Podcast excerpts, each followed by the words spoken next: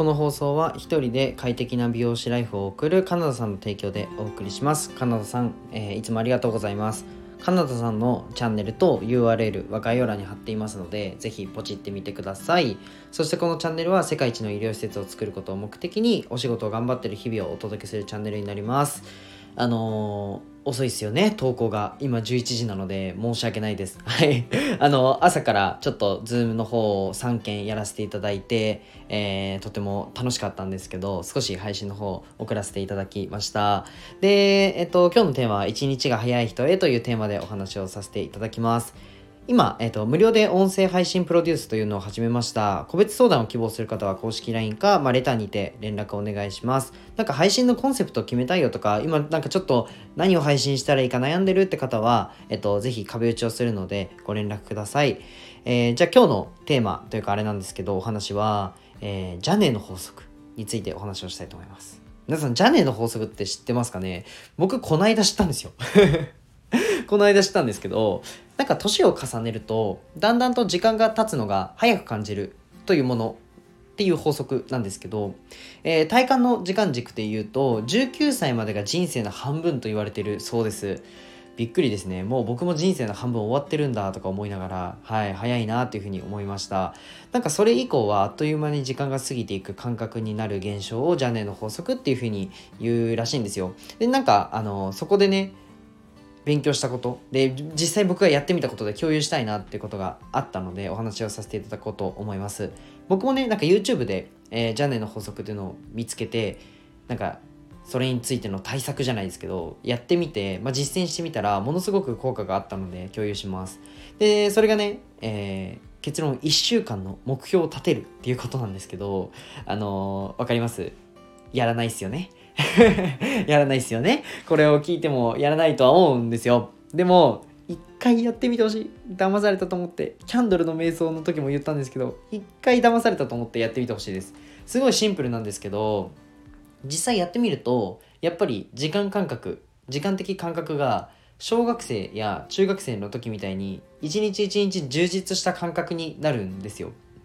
おそらく科学的根拠もあると思うので、ちょっと具体的にはね、ジャネの法則っていうふうに Google で調べてほしいんですけど、僕なりにこの目標の立て方で使えるなと思ったことがあったので、まあ、僕なりの目標の立て方を共有させていただきます。それは、まあ、1週間でもうできること、もう再現可能なことを目標にするということです。なんか目標を立てるときにいきなり大きく出てしまって、えー、若干この目標達成きついんだけどみたいなことってあるじゃないですか、まあ、あると思うんですよ。でなんか長期的な目標を立てる時は、うん、そういうふうに目標を立てたりすると思うんですけど1週間のこの短い目標っていうのは、うんと、自分でも達成できるなって思う目標でも全然よくてなんかむしろそれで PDCA が回せるような目標にすると本当にね時間の感覚変わるので騙されたと思ってやってみてください。でそれでね僕の部屋って壁が一面ホワイトボードなんですけどそこにね目標書いてるんですよ。まあそうではなくてカレンダーを買ってちゃんとねあのー、ちゃんとカレンダーを 買って、えー、その方が見やすいのでやろうと思ったんですけど僕ねこれ本当に恥ずかしくてあの今から話するのもちょっと悩んでるんですけど